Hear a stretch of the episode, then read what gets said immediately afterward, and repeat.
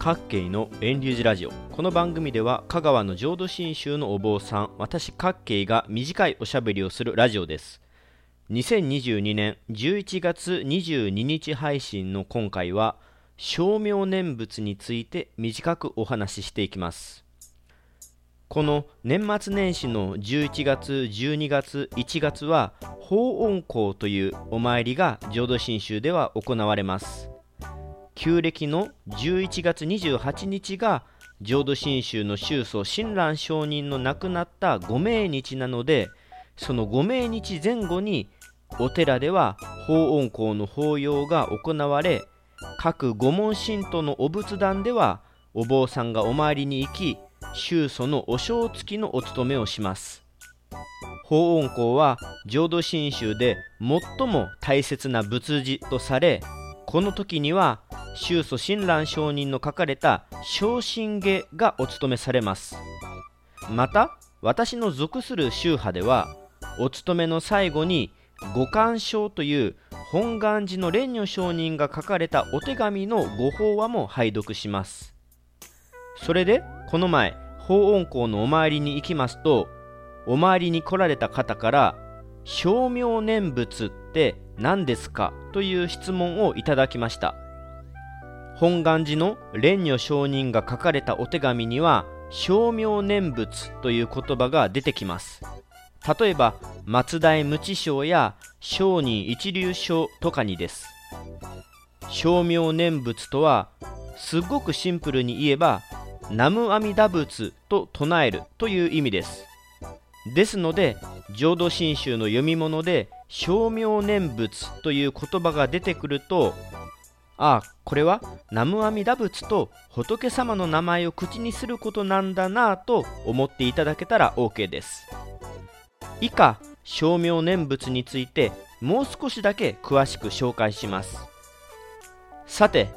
浄土真宗という仏教宗派のご本尊様は何でしょうか。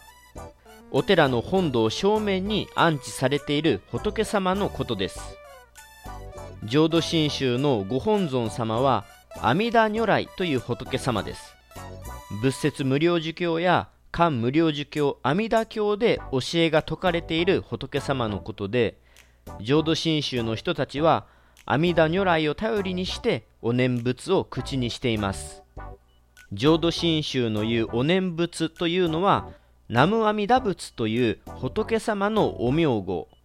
つまりお名前を唱えるということです。ご本尊様は阿弥陀如来です。お寺やお仏壇では阿弥陀如来様に対して南無阿弥陀仏、南無阿弥陀仏とお名号を唱えます。それが称名念仏をする形です。わかりにくいことですが、お念仏にもいろんなお念仏があります。その中でも浄土真宗は称名の念仏です。称名の念仏以外にどんなお念仏があるか例を挙げますと、例えば観想の念仏があります。観想の念仏とは心の中で阿弥陀様のお姿や極楽の世界を念ずること、つまりイメージするお念仏のことです。浄土真宗のお念仏は口に仏の名前を唱えるお念仏です。ただし注意点があって、浄土真宗はお念仏はもちろん大切なんですけども、信心が阿弥陀仏のお浄土に生まれる大切な要因です。お念仏はそれたった一つでありがたいのですが、そのお念仏のいわれの信心一つもまたありがたいです。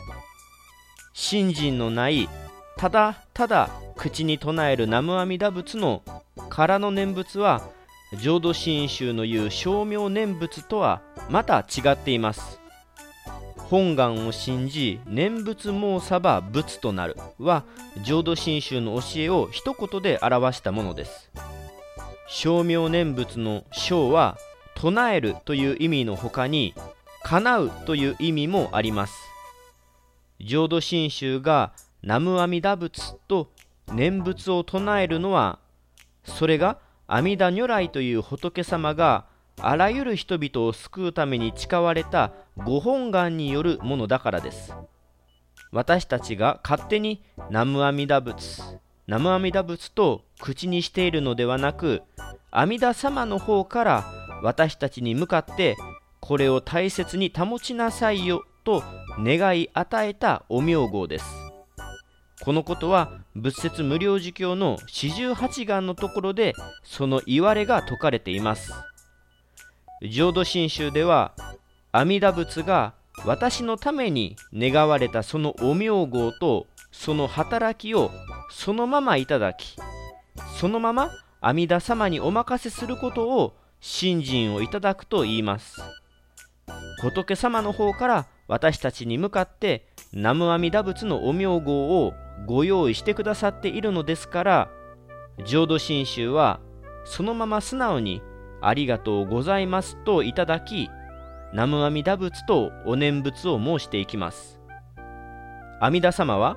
信心も念仏もご用意してくださっているのだから、あとはそれを私たち一人一人が素直に受け取るだけです。浄土真宗の称名念仏の南無阿弥陀仏はそんなことを言っています。南無阿弥陀仏のお名号を用意してくださった阿弥陀如来、そして阿弥陀様にお任せしていきますと、その称名の念仏を生涯をかけて教え伝えてくださったのが宗祖の親鸞上人です。11月12月1月は浄土真宗では宗祖親鸞上人のご命日のお勤めの法恩講が務められます。宗祖の命日のお勤めを通じて南無阿弥陀仏の称名の念仏を伝えてくださった宗祖やご縁に感謝していくのが法恩講という大事な仏事です。